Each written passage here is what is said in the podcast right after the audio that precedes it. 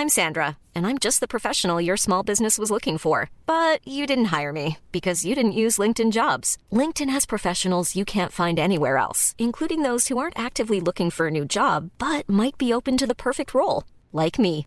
In a given month, over 70% of LinkedIn users don't visit other leading job sites. So if you're not looking on LinkedIn, you'll miss out on great candidates like Sandra. Start hiring professionals like a professional. Post your free job on linkedin.com/people today.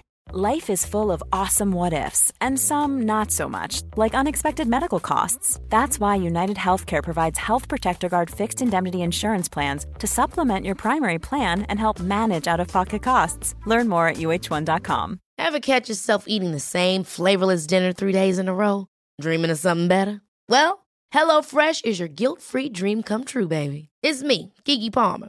Let's wake up those taste buds with hot, juicy pecan crusted chicken or garlic butter shrimp scampi. Mm. Hello Fresh. Stop dreaming of all the delicious possibilities and dig in at HelloFresh.com. Let's get this dinner party started.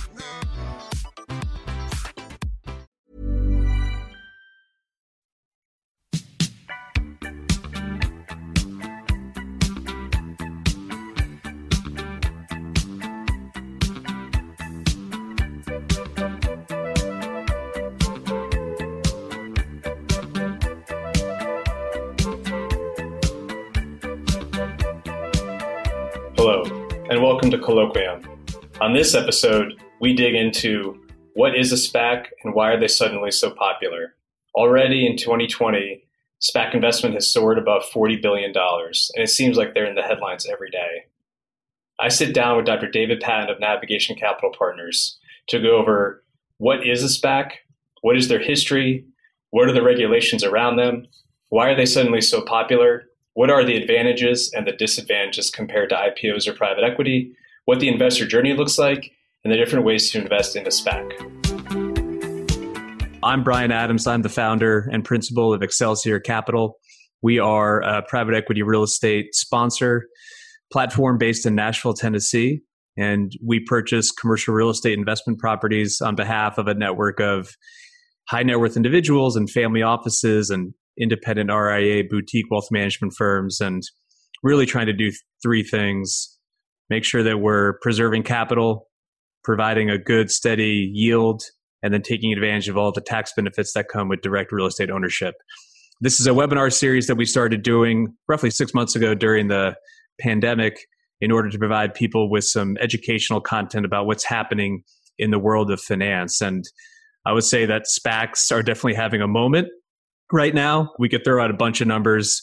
Dr. Panton will be in a much better position to get them right. I'll screw them up, but it seems like they're in the headlines every day. So why don't we go ahead, do introductions, and then we can jump right into some of the questions that I know a lot of folks have. Very good. Thanks a lot, man. Appreciate it. And welcome, everyone. My name is David Panton, and I am a partner at Navigation Capital Partners. We're a private equity firm, private equity based firm based in Atlanta, Georgia and we are focused on investing in the metal market. But three years ago, we set up a SPAC operations group focused exclusively on investing in SPACs, which stands for Special Purpose Acquisition Companies. And that's what we're here to talk about today. Yeah, so I, I think it'd be helpful maybe give us what you use as a definition of what a SPAC is, and even more helpful, maybe what it isn't. And then I kind of want to get into a little bit of the history and where we are today versus when this first came onto the scene? Sure. So SPAC stands for Special Purpose Acquisition Company. So a SPAC is a company that has a special purpose, and that special purpose is to do an acquisition. That has been extended a little bit, and so what we refer to is when a SPAC does an acquisition, it may also do a merger with a company. But the very basics are that a SPAC, a special purpose acquisition company, is a company that is listed publicly traded on an exchange like NASDAQ or the New York Stock Exchange. And all it has is not operating assets, but cash. It raises cash into the company. It then has a set time period in which to use that cash to effect a business combination, which is either an acquisition or a merger. And then at that point in time, the company that it's either merged with or acquired, the operating company becomes a normal way publicly traded company. So a SPAC is a public company with a purpose of acquiring or merging with a typically a private company within a certain period of time in order for the private company or the target to become a public company. And what is the history? We don't need to go into kind of full details, but I know that this investment vehicle or way to access public companies has been around for a while. It was kind of in vogue 20, 30 years ago, maybe, and now it's become de rigueur again. If you could just give us a high level on the history, because I think it's important to give people context. Sure. So SPACs were created actually by David Nussbaum, who's an investment banker in New York with a firm called Early Bird Capital, which is an investment bank which specializes in SPACs. Uh, they were actually the underwriter of the first SPAC that we did. And they created, uh, David created that uh, entity in 1993. So there is a prohibition against what's known as a blank check company in the United States. A SPAC is effectively an exemption against listing of blank check companies. And SPACs have been around between 1993 and the present. There have been over 500 SPACs that have listed on public exchanges in the United States. And those 500 plus SPACs, it's like 550, have raised in excess of $100 billion. And what has happened is in the early stages of SPACs, they were relatively small, uh, meaning there were less than 100 million raised in their IPOs. Uh, the regulation around SPACs were not very good. So many people abused SPACs. So SPACs were in the past, uh, for literally a four letter word and, and, and, sort of had a tarnished reputation. And then over time, the SEC made a number of changes and SPACs have become much more well established today. And so the size of SPACs has increased over that period. In the first few years of SPACs, they were under 100 million in the amount raised. Today, that number for the year 2020 is around 380 million is the average size of a SPAC. Uh, in the past five years, it's been over 200 million. So the, the size has increased in SPACs. You've also had an increase in the quality of people who have participated in SPACs. Probably the best example of that is Goldman Sachs, which is actually, we're working with Goldman Sachs currently on underwriting one of our SPACs. They, five years ago, five or six years ago, literally had no relationship with SPACs, wouldn't do anything with SPACs.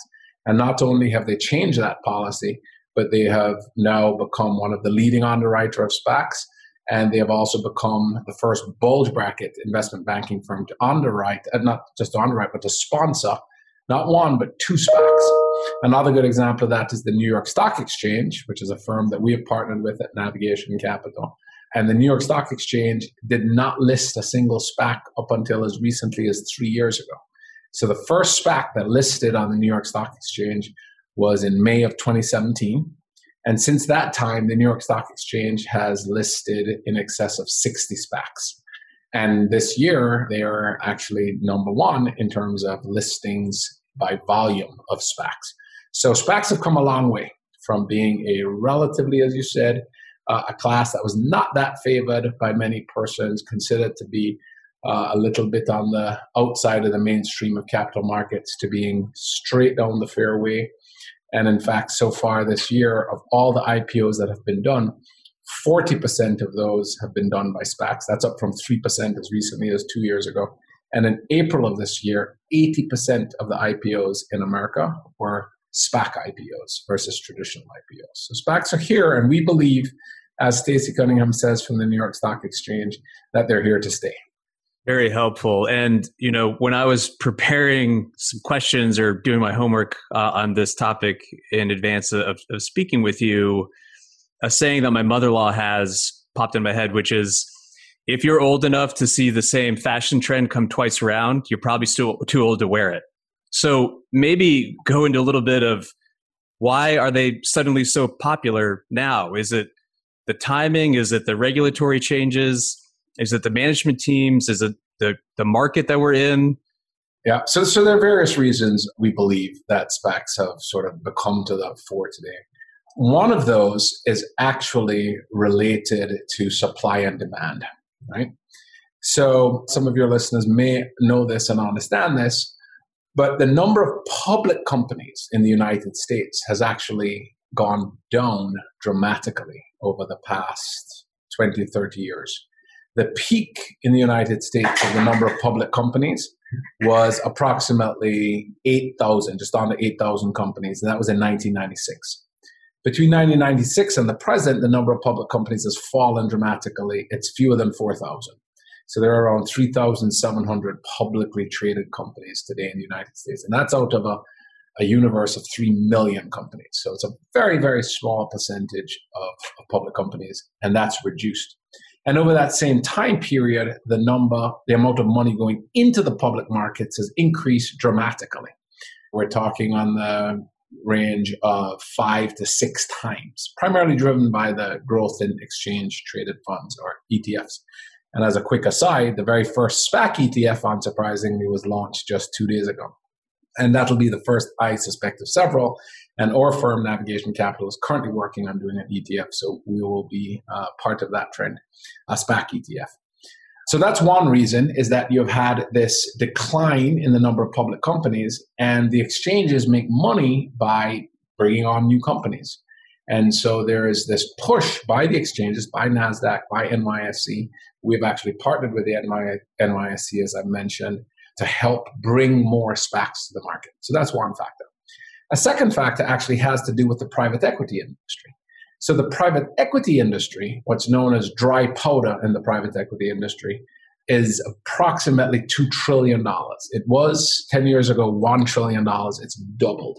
And dry powder is the amount of money raised by private equity funds that's available to invest in, in private equity but has not yet been deployed.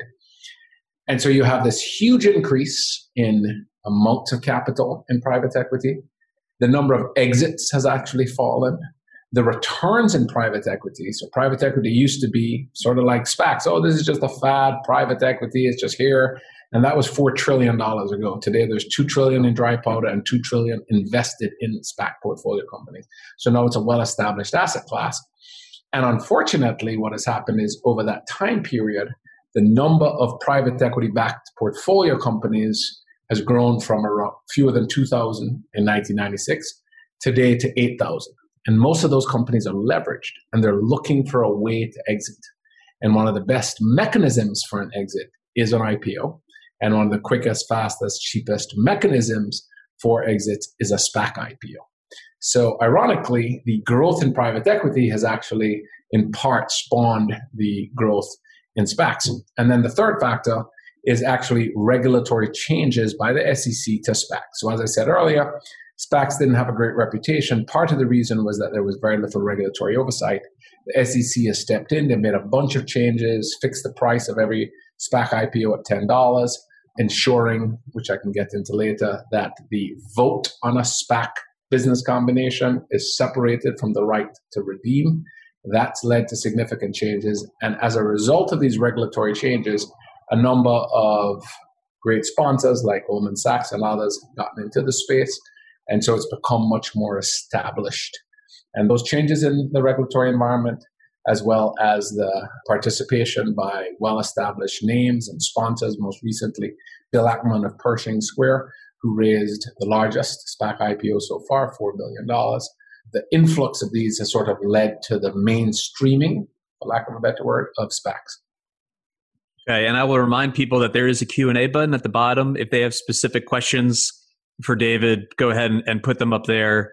I will try to address them when it's timely to not interrupt his flow, but I will try to to get to all of them. And he has actually specifically requested only very difficult questions. So let's make sure to give well, There's one question so far from, from Robert Volta. Yeah. He says, Can SPACs acquire more than one companies? And the answer to that question is yes. SPACs can acquire more than one companies when they go public. Uh, it's probably not a good idea the, the, most number of companies that have been acquired by one SPAC is a, a SPAC called GTY Technology. And they acquired six companies at the same time, which was a record. Before that, I believe the record was two. So they went from two to six, and they are very, very good group. They focus on software companies that are focused on the government sector. So government focused software companies, federal, state, uh, local.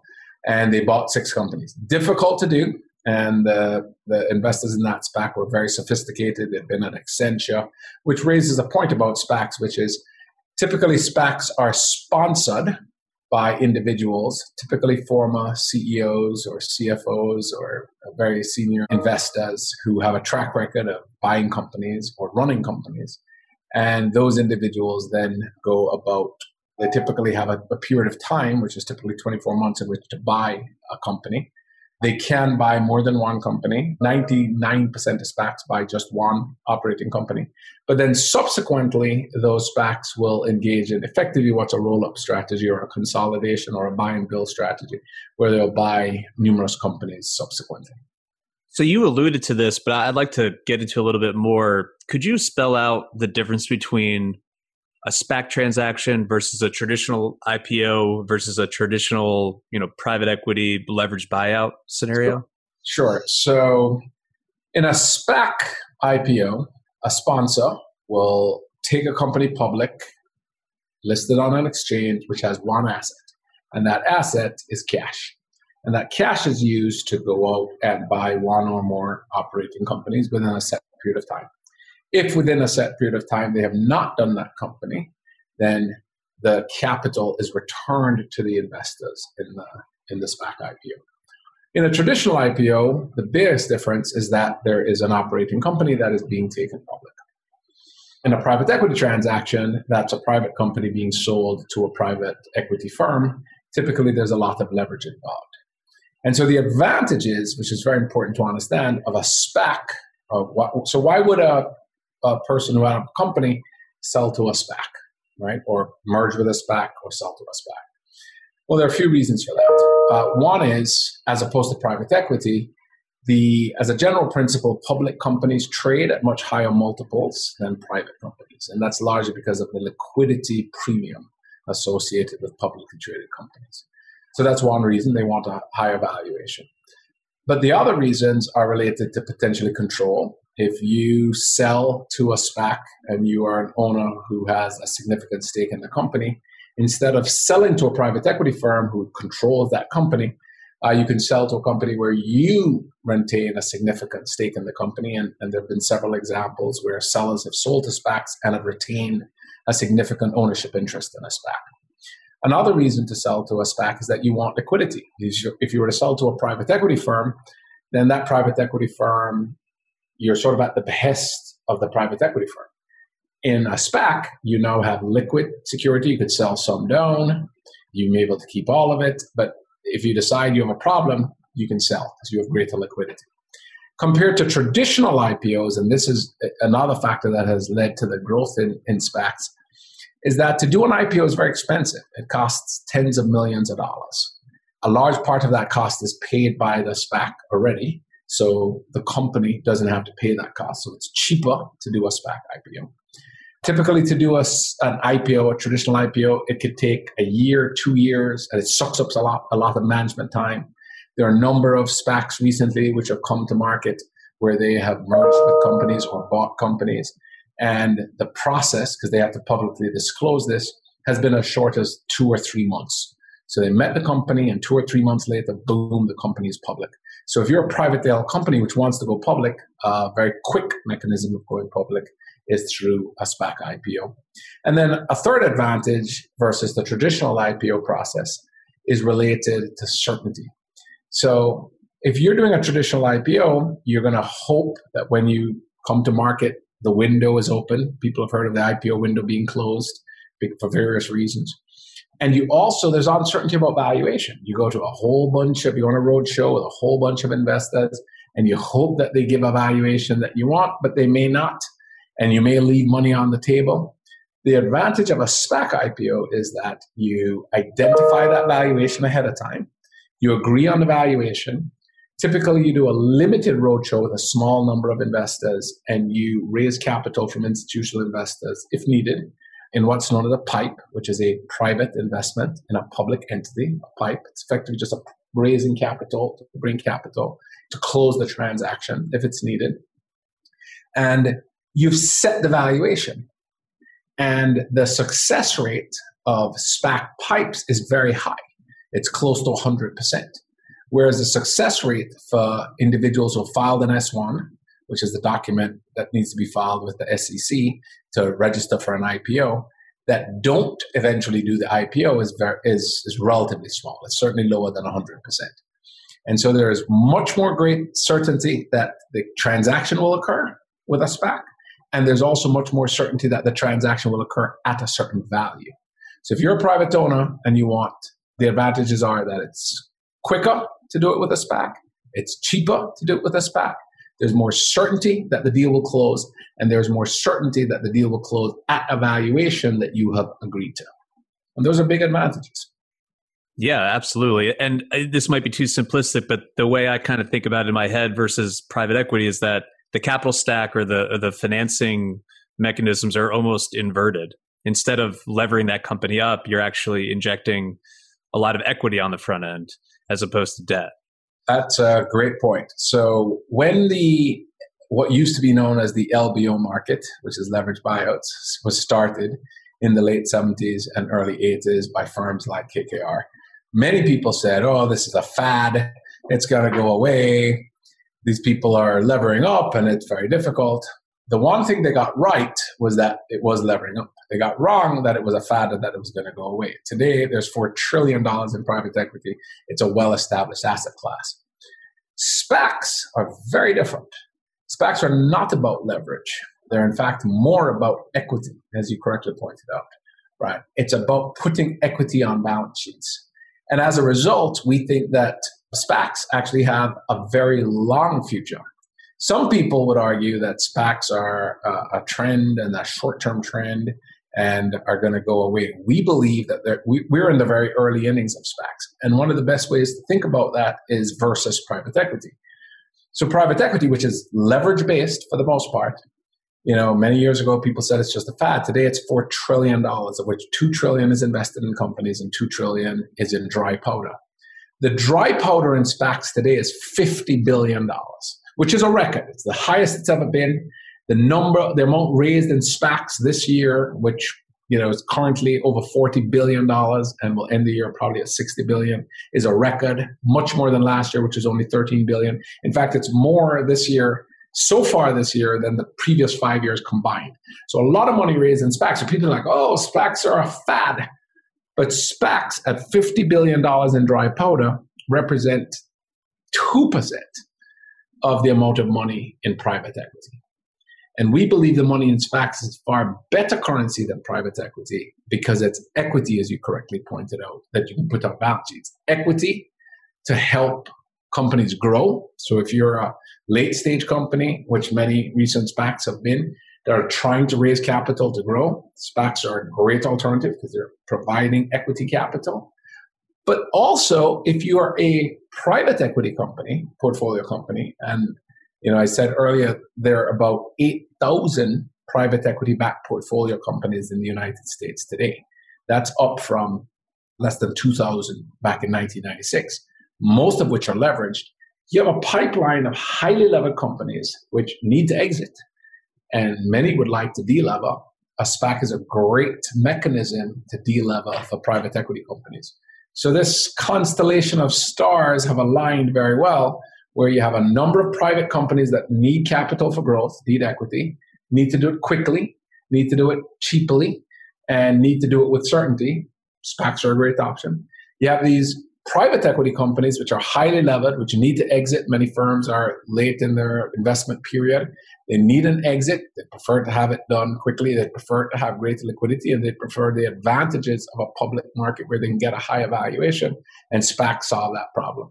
So SPACs solve the problem for a number of different categories of firms, which make it, we think, very attractive and gives it, we think we're not just in the early innings of SPACs. We think we're just getting warmed up in SPACs, which is one of the reasons we've committed and focused at Navigation Capital exclusively on SPACs. Yeah, it's a great overview because there are a lot of moving pieces and we have a ton of questions. Some of them are very detailed. Before we get into them, could you illustrate to us, and this goes to Adam Dretler's question about timing and identifying the acquisition beforehand or not. What does the investor journey look like if they're going to invest with a group like yourself? What is what does that mechanism look like?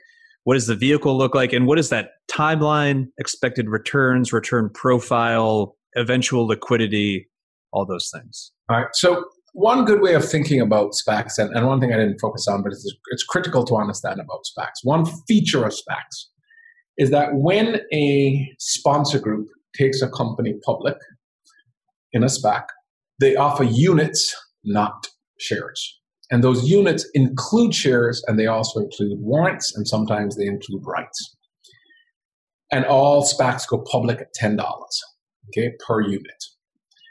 So if you are an investor in an, a SPAC IPO, it's actually one of the best investments, I think, of any investment category. And obviously, I'm biased, but I think I, I, defend that very, very strongly.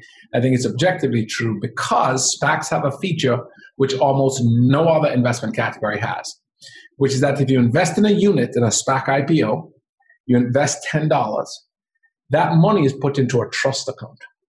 That trust account is managed separately from the sponsor while they look for a company. And when the company is found, a target for a business combination, as I said earlier, at that point in time, the investor in the unit, the IPO investor, has a right to get their money back. So they've invested $10. The money is typically invested by the third party, like Wilmington Trust, for example, in treasuries. Not only do you get your money back, but you get treasuries.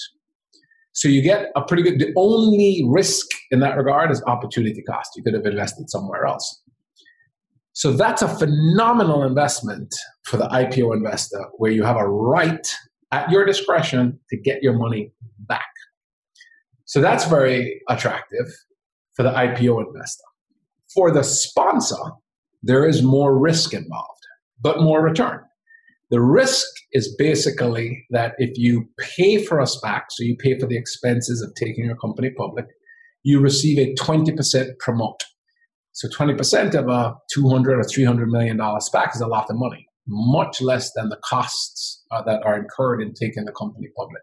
And those returns historically have been 6x.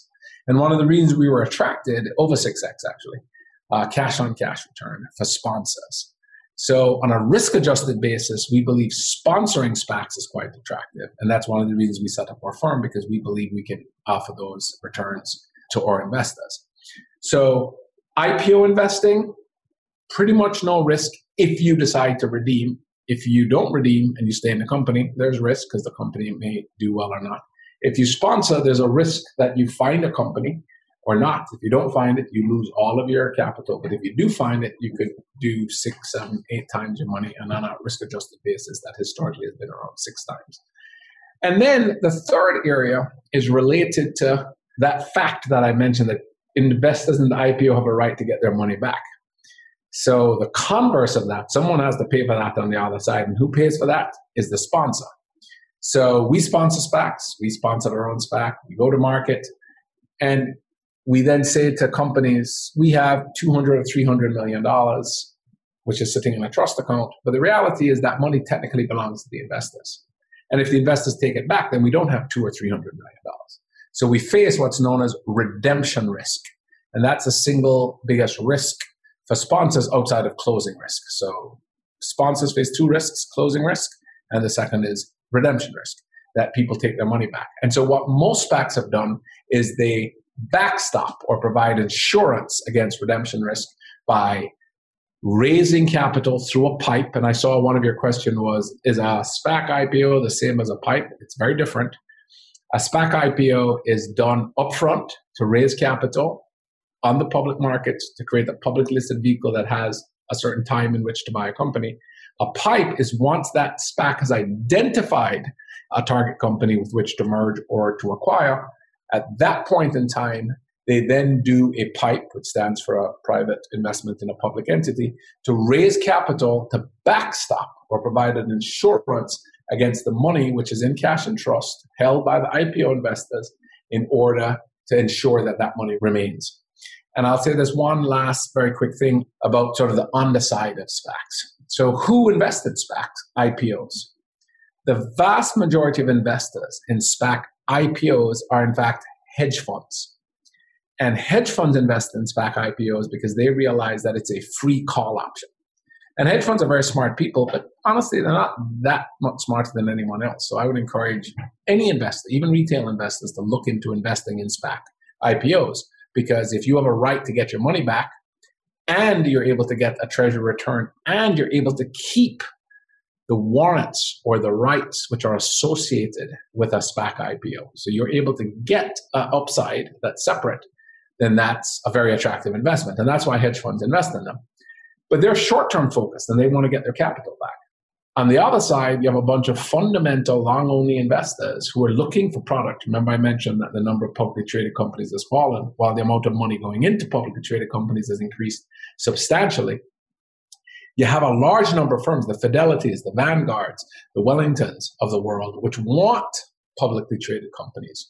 So they don't like SPACs because SPACs, we don't know what the company is, but we certainly like the business combination that SPACs are associated with.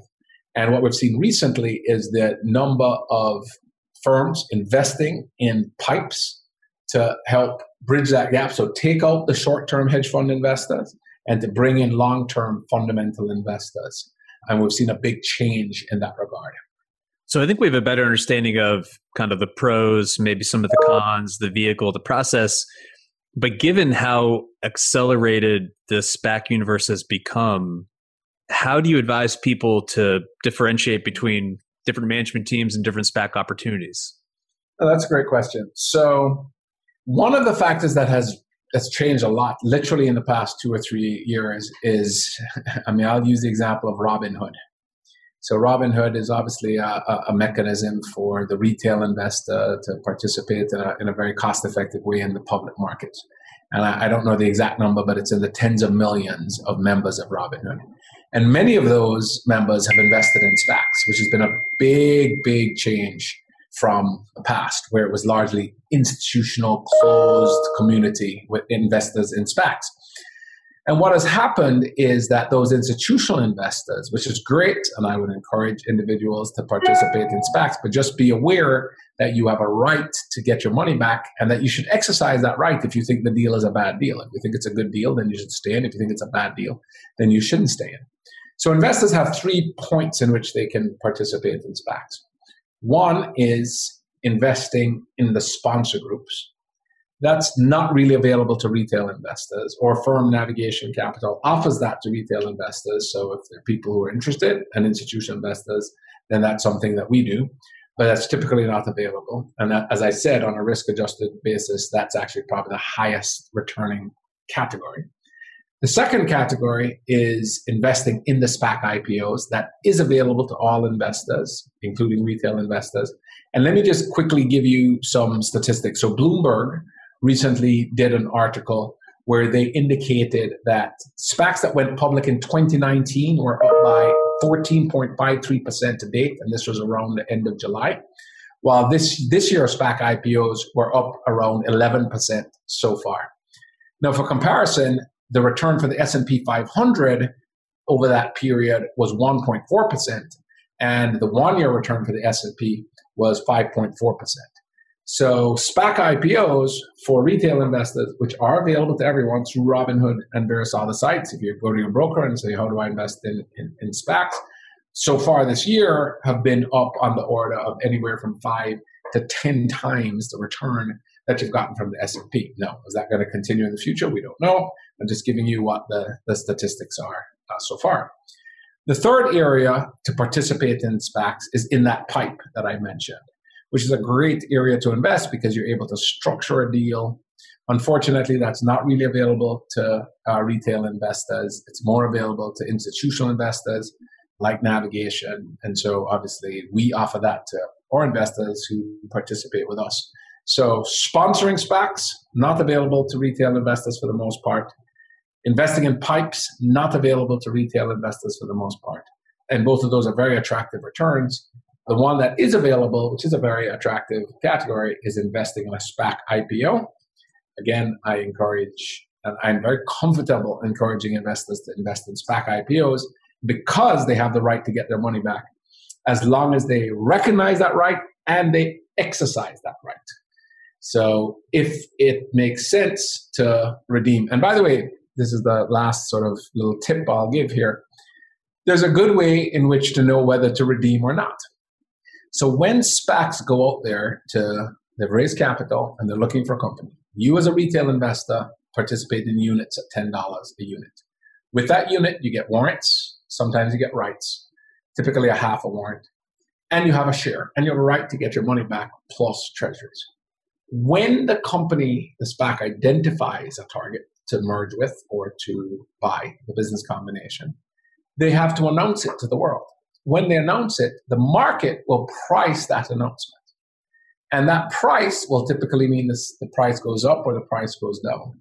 One good thing to do is if at the announcement, before you have the right whether you take your money back or not, if you're a retail investor in a SPAC, then you should say, well, if the price goes up, then that means the market thinks it's a good idea. Maybe I'll stay in. And by the way, you can probably sell fairly quickly and you can make a short term return, or you could stay for a long time to hope that it goes up even further. If the price goes down, you're like, eh, I don't like that idea. You know what? I'm going to take my money back. In that regard, if you're thoughtful in that way and you're actually active in looking at the stock price after an announcement is made in a SPAC, it's actually a fantastic mechanism for generating outsized returns, certainly versus treasuries, etc because you are able to keep, if you redeem, if you take your money back, you're able to keep your warrants. And those warrants trade separately from the shares. So you can sell the warrants and generate a return, or you can keep the warrants hoping that they'll go up in the future. And there have been hedge funds and other individual investors who have made very, very high 20, 30, 40% type returns investing through those to that strategy. And what type of dollar figures are we talking about here? I mean, what is the average SPAC IPO? Do they bring on more equity? And if they do bring on, on a pipe transaction, what does that number look like? And ultimately, you know, what is the capitalization of that company, you know, in that two year period? Sure. So let's start with the average size of the IPO. How much money do people raise? So historically, one of the reasons that SPACs were not that favored is that they were very small. In 2003, the average size of a SPAC IPO was $24 million. Very, very small. And for between 2003 and 2007, the average was below $100 million. Okay? Uh, over the past five years, the average SPAC IPO has been over $200 million. Last year in 2019, it was $230 million. And so far this year in 2020, it's not 250, it's not 270, it's not 300, it's not 320, it's not 350, it's 380 million dollars. Is the average IPO of a SPAC. So the size of SPAC IPOs has jumped dramatically over the past 20 or 30 years and literally just in the past year it is it is almost doubled. Uh, so the size of IPOs is very high. Now, what is the size of the companies that SPACs buy? So historically, the ratio has been typically between three and five times the amount raised. So if a SPAC raised $100 million, they would buy a company with an enterprise value of between 300 million and 500 million, three to five times the amount raised. What we have seen recently is that this number is beginning to inch up. So just last week, the largest SPAC transaction ever in history. And we're going to see lots of these, the first ever, the largest ever going forward because SPACs are still in their early stages, as I said. So a firm called United Wholesale Mortgage, a private company, agreed to merge with a SPAC, Gores SPAC, uh, SPAC number five or six, I think. And that entity has an enterprise value of $16 billion. So that's the largest deal ever. Before that, it was a company called Multiplan, which was 11 billion. So the record just a few weeks ago was 11 billion. then that record was just eclipsed last week at 16 billion. And the SPAC, the Gore SPAC, at 450 million dollars. So the multiple of the enterprise value of the transaction versus the amount of money raised is beginning to increase. And in some ways, that's a good thing because the larger the company, all else being equal, the more safe it is, etc. So no guarantees, obviously, but the fact that larger companies are thinking of merging with SPACs is a very good thing. And as you probably saw yesterday, Playboy decided to merge with a SPAC.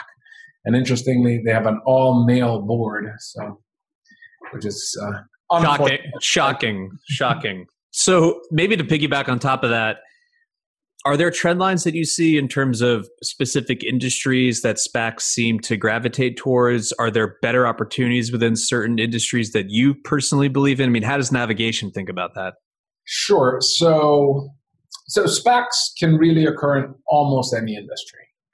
The industries that have been most in favor have been industries like energy, financial services, distribution, business services, TMT, technology, media, uh, and telecommunications. And the key feature of those industries, healthcare has been a big space as well, is that they're very large industries with substantial fragmentation, so opportunities for consolidation, where there are multiple targets. Because one very important feature of SPACs, uh, which I probably should have said at the beginning, is that if you do a SPAC, i.e., you sponsor a company to raise capital to then go and buy an operating company, you cannot know the company you're going to buy ahead of time. So that's one of the restrictions on SPAC. The only other restriction, by the way, is that you must invest in, in a company that 80% of the market value of the amount of money that you raise is the value of the company that you buy. So you can't use a SPAC and buy a you know, a lemonade stand from someone. Those are the only two restrictions. But because of those restrictions, and people are raising on average $380 million in, in 2020, you have to buy bigger companies and you have to invest in industries where there are multiple targets. If you have too niche focused an industry, then there are not that many targets and you can't identify what the comps are. So most mainstream industries are areas that SPACs are focused on. Within navigation, we have a specialization in financial services, specialty finance, in fintech, in certain areas of business services, in TMT or first SPAC was in the TMT space, technology, media, and telecommunications. We bought a company in Houston, Texas called Computex. And then we subsequently announced that we're buying a company called Kandy Communications, which is the arm of a publicly traded company called Ribbon. So that's a space that we're attracted to infrastructure is an attractive space for us. So those are some of the areas that we're focused on. But we are less focused on industry than we are about backing good management teams and sponsoring SPAC IPOs to then go and buy companies. And what is the alignment with that acquisition management team and current shareholder equity holders with the SPAC that is acquiring them? How does that work post transaction? So typically, the owners of a private company that wants to merge with a SPAC or be bought by a SPAC, they're looking for liquidity. They're looking for that higher valuation associated with publicly traded companies. As a general principle, all else being equal, publicly traded companies trade at a higher multiple than private companies, primarily because of that liquidity premium. So they're looking for that. Uh, they're looking for the ability to have more say in a company going forward because if you're involved as an executive in a public traded company you're not working for a private equity firm etc and so there's actually a very attractive opportunity for management teams who merge into SPACs or are acquired by SPACs because they're able to participate in a management option pool, which is typically at a higher valuation and very importantly has more liquidity. So they are able now there's still some vesting so they still have to stay for a while but now they have publicly traded stock and not subject to the whims and fancy of a private equity owner or of a management team that may be capricious. They're participating in very attractive management option pools and those can work out to be very very lucrative for many management teams. So we would argue and i believe this is empirically the case that there is greater value, there is a much better opportunity for management teams merging into a SPAC than in a private equity firm, and potentially even in a in a traditional IPO. And so, how narrowly defined is the the target acquisition company when you when you all raise a specific SPAC IPO? Or how tightly delineated is that target for you all in terms of you're only going after one sector, this size company, this type of management team? I'm just trying to think about if an individual or a family was going to invest with you, you know, it's not a blind pool per se. So I assume that you've got some kind of prospectus or something that you can offer up to people in order to identify potential opportunities? That's right. So our approach is to be very sector focused, identify with our management team some potential, because we can't identify the specific targets, but we identify universal targets. We do research on those targets. We can't speak to them beforehand. And then once we do the IPO, we go and, and we speak to those targets and we rank them. And we try to do it in a very efficient, focused manner. Now, you know, one of the questions that was raised by Nicholas, he asked this question, he's surprised more firms don't do multiple acquisitions. It's very hard to do multiple acquisitions. Buying one company or merging with one company is very hard. Buying two companies or three companies or four companies is exponentially harder. It's not one plus one plus one equals three. It's one to the power of six or seven because putting together different cultures is very, very, very difficult. And just to explain about how we buy larger companies, which I alluded to earlier, uh, Dennis Mons asked this question. The way that we look at it is we want to find a company that's multiples of the amount that we raised. And how do we do that? We do that in a couple ways. One, as you mentioned, which is a good point, is we can put debt on the company. But typically we try to avoid that. The better way to do that is by asking the seller to roll their equity in the deal. So let me give you an example. There's a firm called Capitol Acquisition, which is a SPAC that raised $300 million. And they then approached a private equity firm known as GTCR and said to GTCR, You guys have a, a portfolio company, which is very highly levered called Cision, C I S I O N, which is a public relations firm. And they went to Cision and said, Cision, we would like to merge with you. And you are very highly levered. They had about six times EBITDA in debt and they said, we will use our cash in trust or 300 million to reduce your debt and pay transaction expenses. And that's what they did. And as a result of that, a $300 million SPAC acquired a two and a half, $2.6 billion company simply by GTCR rolling their equity into the deal. So GTCR reduced their ownership from close to 100% to probably about 60 or 70%, the management team got some, and the owners of the SPAC got some ownership in that company. But no, so they're basically the, the investors in the SPAC are now participants and minority owners in a publicly traded company, which is a very good company decision with less debt because the money went down. So that's the single best way in which to buy larger companies. And so what we look for at navigation are highly levered portfolio companies of private equity firms where we can reduce the leverage. That's very attractive. We're also looking for private companies that have great growth potential, need capital to facilitate growth, but need it in a hurry. So doing an IPO will take too long, right? So there are these subsets of companies where we focus our efforts on, which are not necessarily industry focused. So another couple of questions here. We've got about 10 minutes left. I'm going to try to address some of these questions. Some of them are kind of layered on top of each other, but the same topic. In your experience, there's that two year window, right? Where the SPAC has to acquire a company. True or false, during that two year period, there's no liquidity options for investors in the SPAC IPO. Is that right? No, that's actually incorrect. So if you've invested in a SPAC IPO, you own a publicly traded company. So you can decide to sell your shares at any time. That's one of the very big advantages of SPACs. They're publicly traded securities. Unlike private equity, where you're restricted you can't sell your shares, there's no liquidity. There's a lot of liquidity available. And in fact, there's more layers of liquidity because if you invest in the IPO, you have shares, as I said, through the units, and you have warrants. The warrants trade separately from the shares. So you can sell the warrants and keep the shares. You can sell the shares and keep the warrants. There are various permutations. As sell your warrants, keep your shares, sell your shares, keep your warrants. Various options available to you. Got it. And so I think also helpful, our network are mostly individuals and family offices and, you know, accredited investors. In your opinion, what is the best way to access this opportunity? So listen, if you're a family office or accredited investor, speak to your broker and ask, how can I participate in a in a SPAC IPO? They will be able to tell you. It's not that easy to get into SPAC IPOs, but given the increase in popularity, it is available. If anyone is interested in, in, in navigation, just reach out to our website is navigationcapital.com. My email I'll, I'll, post in this. Uh, anyone can reach out to me. We'd be glad to, to speak with you more about SPACs. And obviously, you're very involved in this industry in the space right now, and there's a lot going on. You feel confident that there's plenty of deal flow out there and acquisition opportunities for all these SPAC IPOs that are popping up?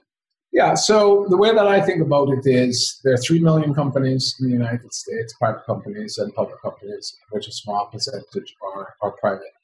There's $4 trillion in private equity that is available to invest, of which two, 2 trillion is invested, 2 trillion is uninvested as dry powder.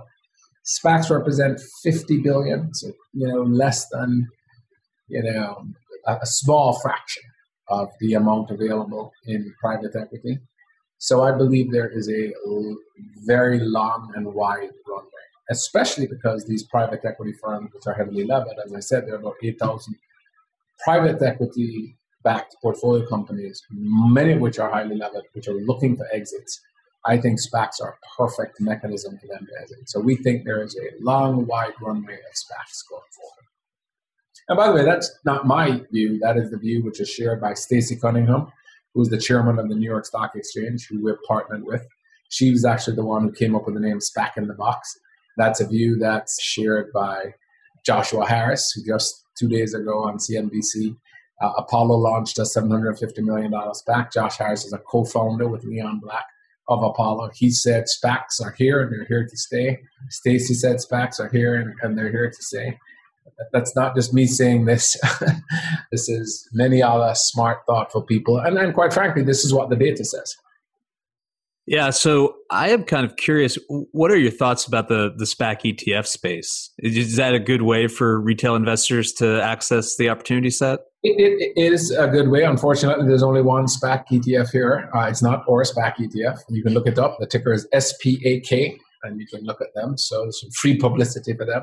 But we'll be bringing us back to the market, SPAC ETF to the market soon. Um, and so when that's done, that's another way. But yes, I would encourage people to invest in in a SPAC ETF. Quite frankly, and again, I'm going to argue against my my own self interest here, but I, I think investors are better off just investing. If you if you want to invest in a SPAC IPO, you're better off investing in a SPAC IPO yourself, because the nice thing is you have the right to get your money back there is a, a, great tell as to whether you should get your money back or not. And that's how the, the market prices the transaction.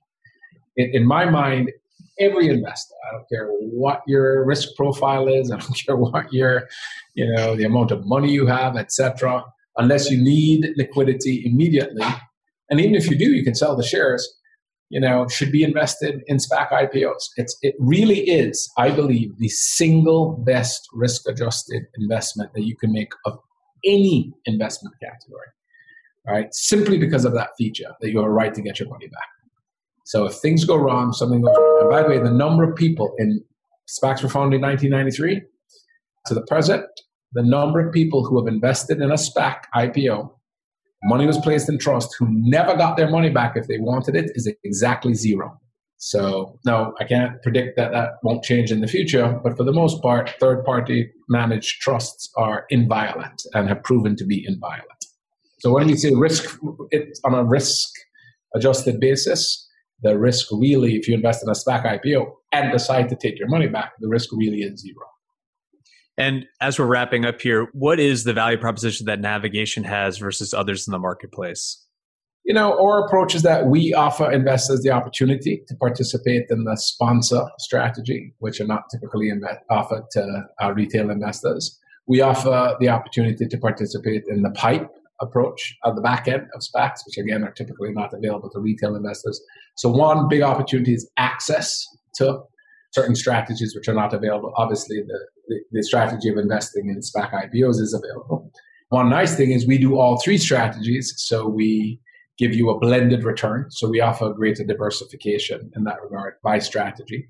And because we invest in multiple IPOs, we provide some greater diversification. And as I said earlier, we have this relationship with the New York Stock Exchange. We've, we've created a SPAC in the box approach where a SPAC in the box makes it easier quicker, simpler, and provides more certainty and increased likelihood of success of SPACs by partnering with us. So we think that we offer you sort of inside access to what we think are going to be superior uh, risk-adjusted returns by partnering with us. And and we've been it. We've been there, done that. You know, we're not people who are like, oh, SPACs look good and we should get into this space. I've been talking about SPACs for the past five years. And many people looked at me like, you know, I, I, I was a crazy guy. But the good news is now finally the market has caught up and understood the power of SPACs, which is great. So it's much easier to speak about it. But we've been there, done that, understand it, made every mistake that could be made in doing our own SPAC and avoided many of the mistakes that many other people would have made. Uh, ended up doing very well on our SPAC, and we think we can leverage our skill set or knowledge of the market and the intricacies and nuances of the market for others who are interested.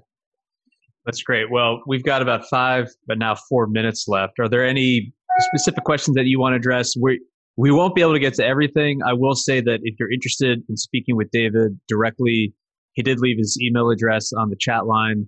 You can also reach out to me, and I'm happy to facilitate an introduction or provide his contact information. But David, this has been terrific. A lot of this is over my head, but it's been really helpful because you see these headlines and it can be very confusing. I think even for folks that kind of know the IPO private equity space. Are there any you know specific questions that you want to address? We still have the floor, or any closing comments? I'm, I'm looking at the questions, and one of the questions that asked about is liquidity. Well, you're a publicly traded company, so there is liquidity, but there is an important point about a lockup period. If you're a sponsor of a SPAC, there's typically a one-year lockup period post business combination. So there's some illiquidity in that regard. But if you're an investor in just the traditional SPAC uh, IPO, you can sell your stock at any time. A question was asked about what criteria in looking at a specific SPAC. Uh, I would say that because if you invest in a SPAC IPO, you have the ability to get your money back. You should be less concerned about the criteria, but you want to look at the quality of the sponsor team, their ability to attract deal flow, and very importantly, when the deal is announced, once they announce the deal, you want to look at what the market says. So that's uh, not too much work involved in that. There are some questions about uh, ESG investing by David Carlson. Uh, that's an interesting space. Increasingly, people are bringing different areas. Again, the nice thing about SPAC IPO is that you have the ability to take your money back. So if it looks like it makes sense, then do it. if not, don't do it. What is the leading source of investment funds in SPACs? I've answered that earlier, but the primary investors in SPACs are hedge funds, but that percentage is decreasing very quickly over time, and more institutional players are becoming involved in SPACs. Can you go over the need for SPACs to spend what they've raised one more time? So they must spend, just to be clear on this, when they buy an entity, the value of the entity that they buy must be at least 80% in terms of fair market value of the cash that they have in trust. So if they raise 300 $100 million, they must buy an entity that's worth 80 million. You can't take the 100 million and buy a 2 million entity, right? Or 5 million or 50 million. It has to be 80 million. Only domestic companies or nope. international? That's interesting. There, you can buy international companies. There is no restriction on geography. In fact, some of them, there have been some very successful SPACs internationally, particularly in China. Uh, one issue that Steve mentioned is the dilution. So what I mentioned earlier, there was risk. There is closing risk because you for a sponsor because they have to find a deal. There is redemption risk that investors take their money back, and there's also valuation risk or dilution risk, which is that because the sponsor gets twenty percent, even though the stock is at ten dollars, it's really worth only eight dollars. And the way to overcome that dilution risk is by finding a good company with a good future projection. One advantage of SPACs is that SPACs, unlike traditional IPOs, can actually publish their financial projections. So we can say here are five year projections. A traditional IPO can't do that. And so because you're able to suggest your projections and because typically publicly traded companies trade at a higher multiple than private companies, you're able to overcome that dilution. But it is a risk for sponsors. And what several sponsors have done is they've had to either give up some of their promote or extinguish some of their promote. Thankfully, we, were, we didn't have to do that when we did our SPAC, and I would encourage sponsors not to do that. The worst case scenario, which we didn't do, is to say we will put our promote into a earnout based on the stock price. So if stock price goes up, then we're able to get our promote. But again, that's the advantage of having a firm and working with a firm that knows the intricacies and the nuances and knows how to negotiate all of these different levels. Well, we are at the hour mark, and I can't thank you enough. This has been tremendous. This is far and away the most attended webinar we've ever done, and very topical, obviously, with everything going on in SPAC land today. So, David, thank you so much for the time, and you're just a tremendous resource. I we didn't get to all the questions. I encourage people to reach out directly to me or David, and we're happy to kind of facilitate introductions. Thank you for the time on a Friday, and I hope you have a wonderful weekend. Thank you. Have everyone, have a great weekend. Thanks okay. a lot. Appreciate it.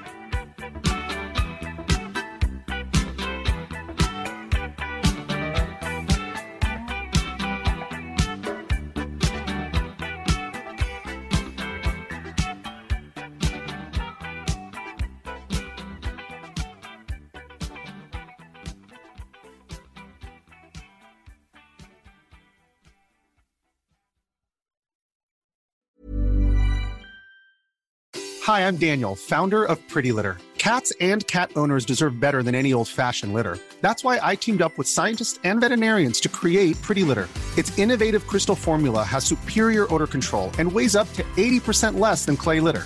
Pretty Litter even monitors health by changing colors to help detect early signs of potential illness. It's the world's smartest kitty litter. Go to prettylitter.com and use code ACAST for 20% off your first order and a free cat toy. Terms and conditions apply. See site for details. Even when we're on a budget, we still deserve nice things. Quince is a place to scoop up stunning high end goods for 50 to 80% less than similar brands. They have buttery soft cashmere sweaters starting at $50, luxurious Italian leather bags, and so much more. Plus, Quince only works with factories that use safe, ethical, and responsible manufacturing. Get the high-end goods you'll love without the high price tag with Quince. Go to quince.com/style for free shipping and 365-day returns. Planning for your next trip? Elevate your travel style with Quince. Quince has all the jet-setting essentials you'll want for your next getaway, like European linen, premium luggage options, buttery soft Italian leather bags, and so much more. And is all priced at 50 to 80% less than similar brands. Plus, Quince only works with factories that use safe and ethical manufacturing practices. Pack your bags with high-quality essentials you'll be wearing for vacations to come with Quince. Go to quince.com/pack for free shipping and 365-day returns.